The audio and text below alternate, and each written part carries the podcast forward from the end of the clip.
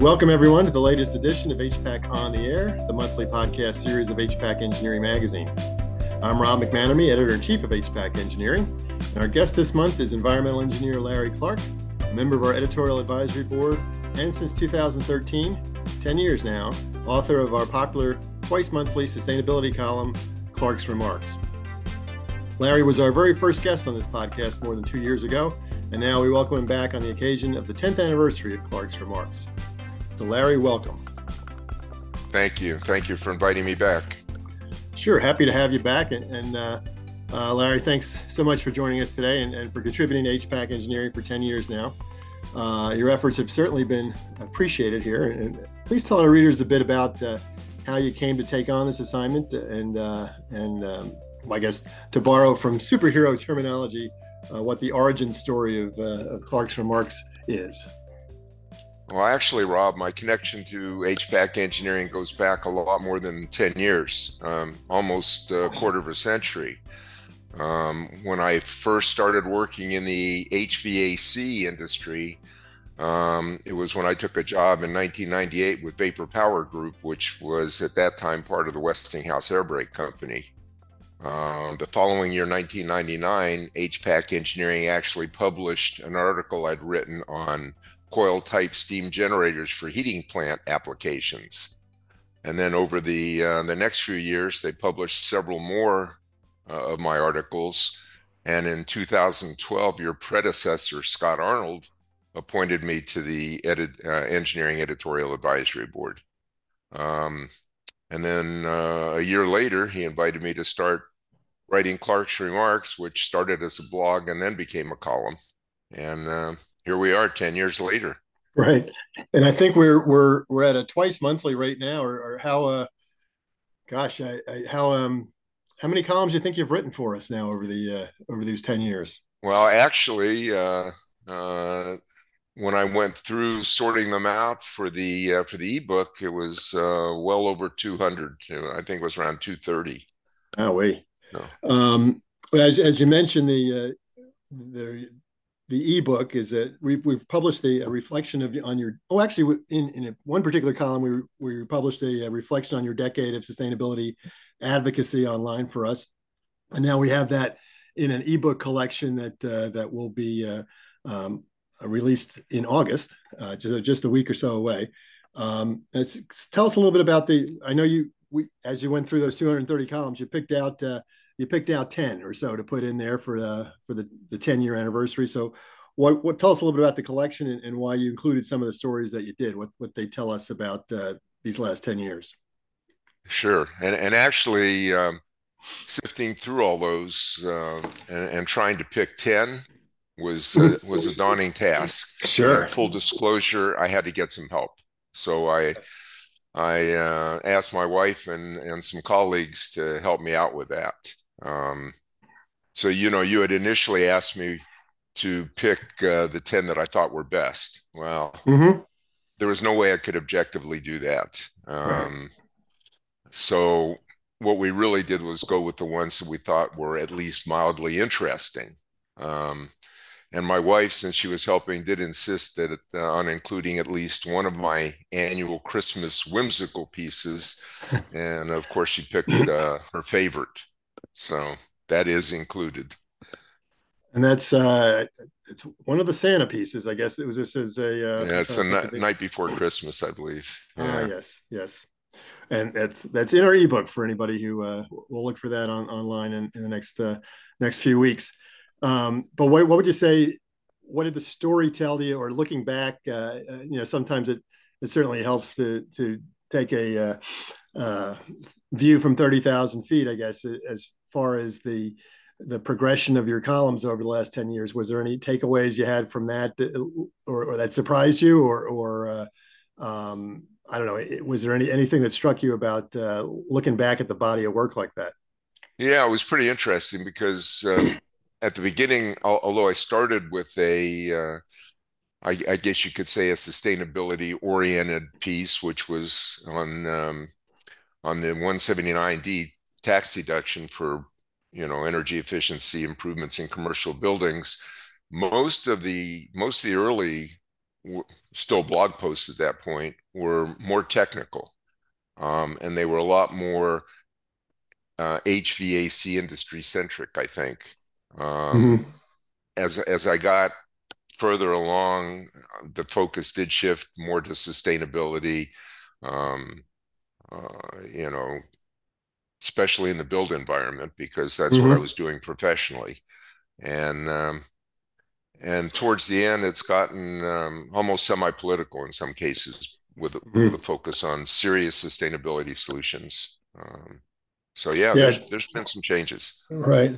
Yeah, it's hard hard not to be um, a little bit more political in, in those areas.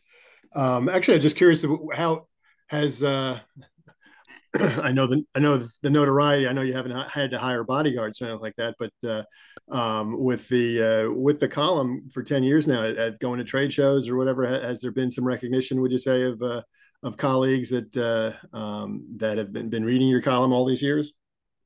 Actually, there have been, and um, surprisingly, I get a lot of email. I don't know. Mm-hmm. Um, I guess you know my email address is is published Yes. so they they contact me directly rather than go to the to the magazine. And mm-hmm. I do get a lot of emails. Um, unfortunately, most of them are not as positive as I'd like.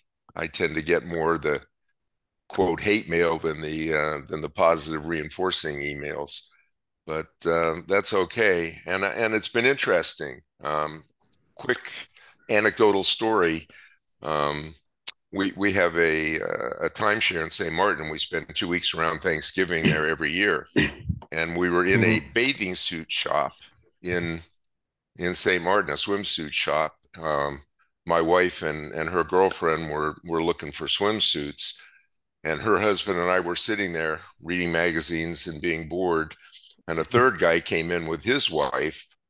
Turned out he was from New England. I don't remember whether it was Vermont or New Hampshire, but he was an HVAC contractor. And mm-hmm. he actually re- reads HPAC and read my column all the time. So we had a nice chat. Oh, that's well, that's neat. And when you talk about some of the negative feedback, I assume that's that's nothing personal, but it's all looking at around climate uh, climate change and, and certainly the the debate that's been uh, raging for years. Although I it is, yeah, it's all climate change deniers, and I'm surprised. Right. I get, uh, you know, PhD PEs who absolutely don't believe that there's any human contribution to the to the current climate cycles. So wow. Well, I think that kind of leads into the next question here. Is it's it's, it's hard to uh, certainly this summer has, has seen some extraordinary weather events all over the world, and you've noted some of those in your columns already.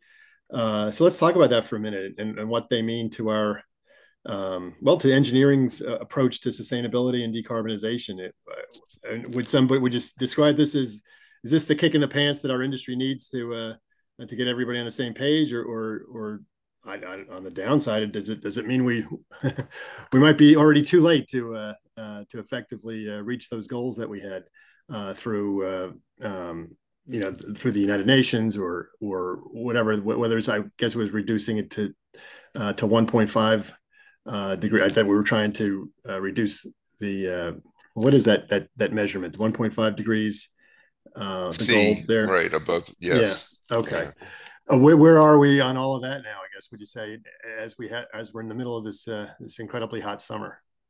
Well I, I think certainly more people are paying attention. I think even um, some of the politicians are getting a wake up call now that we've uh, recorded the uh, the hottest July since they've started keeping records of temperature in human history. Um, hmm. I'm still optimistic about our ability to avoid all the climate doomsday scenario that some scientists and a lot of politicians are predicting. I think uh, the, that our industry, the HVAC industry, is certainly doing its part and has made great strides and gains in reducing greenhouse gas emissions that are attributable to its equipment, um, certainly over the past few years. Uh, our industries developed more efficient products across the board and uh, consistently introduced lower emitting refrigerants. Some of it was mandated, regulatory mandated, but on their own, they've come up with a lot of alternative refrigerants and continue to make improvements. Uh, for the equipment itself, the current push for decarbonization through electrification is really moot for us because most HVAC equipment is and has always been electric powered. Mm-hmm. So mm-hmm. I'm confident that our industry will continue to be a leader in providing innovative, sustainable solutions. And uh, not just because it's the right thing to do, which they're finding out, but it's also good business. And those companies exist to make a profit. Mm-hmm.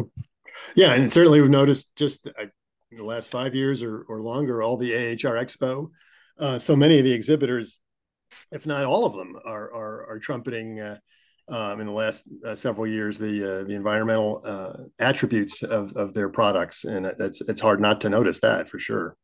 Exactly, and and contrary to what happened in the past, it's not mostly greenwashing now. It's real real achievable uh, sustainability goals, either mm-hmm. efficiencies or greenhouse gas emissions or whatever.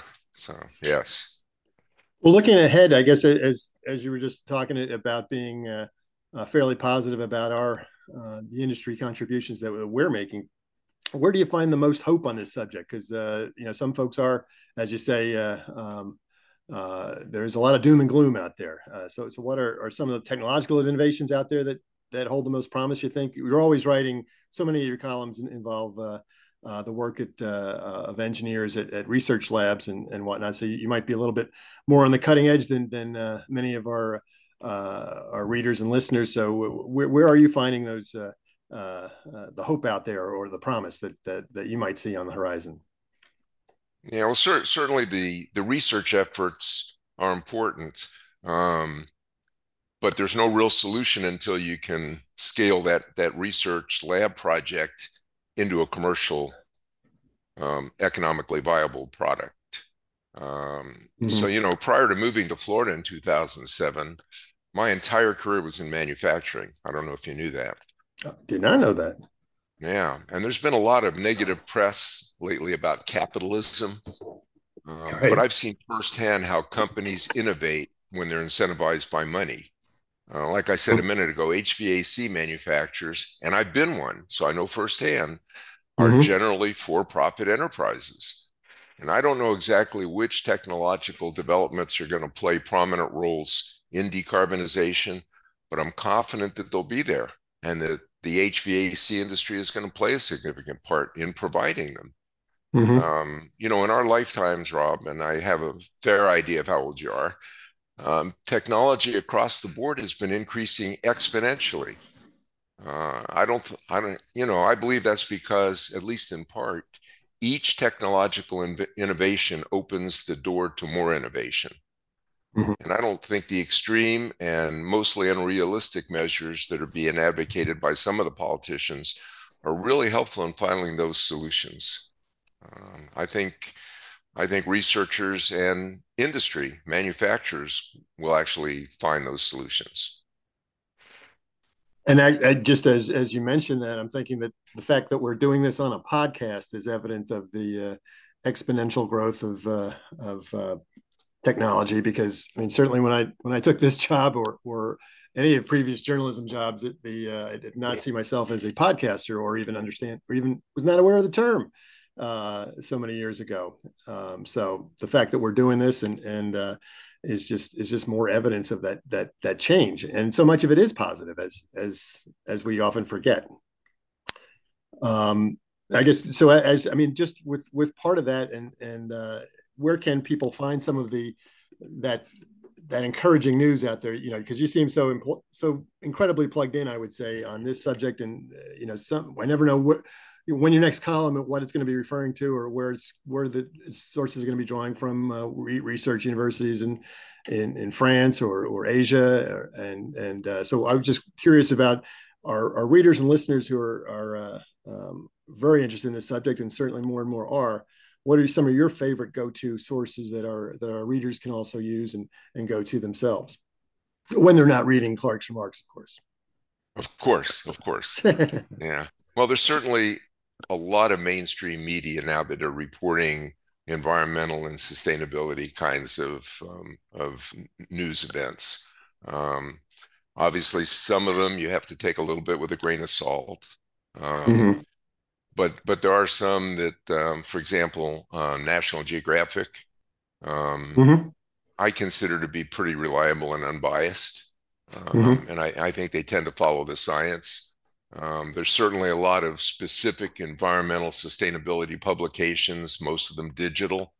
Um, some are more professionally oriented. For example, environmental science and technology is good. Some mm-hmm. are more for kind of general public consumption, like the Climate Optimist, which I think you actually turned me on to. Um, I, I believe so. Yes. Yeah, I find a lot of information on social media. Uh, I start mm-hmm. every day over breakfast with a curated news feed on LinkedIn that I've mm-hmm. kind of customized for for what I'm looking for. Um, a lot of the government agency websites like EPA and NOAA um, have mm-hmm. good information, and um, my editor, that's you, periodically sends me some noteworthy story leads. So I get well, a lot of information to choose uh, to choose the topics from well, it's nice to know I'm being helpful in, in that regard as well. Um, but I, would certainly appreciate uh, you turning so many of those around into uh, into meaningful stories as well. Um, and uh, you know, now that we've got ten years in the books, I, I don't know how much longer we can uh, uh, we we can hope to have you here. But uh, certainly, I hope you'll keep writing as as long as you're most interested, and keep coming back on podcasts as well, because this has been a it's certainly a vital subject for for us as well, and, and I appreciate you sharing all that with us, Larry. Well, thank um, you for letting me. Well, it's it's been it's been a pleasure, and uh, even though as some people may know, Larry and I went to uh, uh, intense rival, uh, uh, opposing rival schools. I'm a University of Virginia grad, and Larry's a Virginia Tech uh, grad. So um, we we've managed to put that aside to to make this relationship work. So I appreciate that. Um, but I guess I want to just uh, let's see. Well, okay, we'll, we'll plug the ebook one more time because that is that's coming out uh, next month um, with the the 10 year anniversary of Clark's remarks, and also uh, Larry's columns appeared uh, um, twice a month. He's actually already had two uh, previous ebooks. If folks want to check online for that as well, the Sustainable Frontiers, um, uh, Volume One and Volume Two, with highlights of of previous years uh, columns. And uh, but uh, I, I, do appreciate all that you've been doing, Larry. And and uh, any any final words here of, of, encouragement or whatever? As you're, I would think that you are. Um, w- would you say that that retirement is is on the, the far horizon or near horizon, or where where would you say you are? Because uh, you live in a, in a in a lovely area that I'm sure you would like to enjoy full time.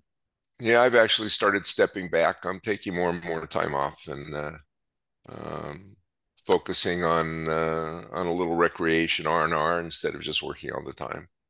So, well, I appreciate you working in some of the uh, some of the columns for us as well.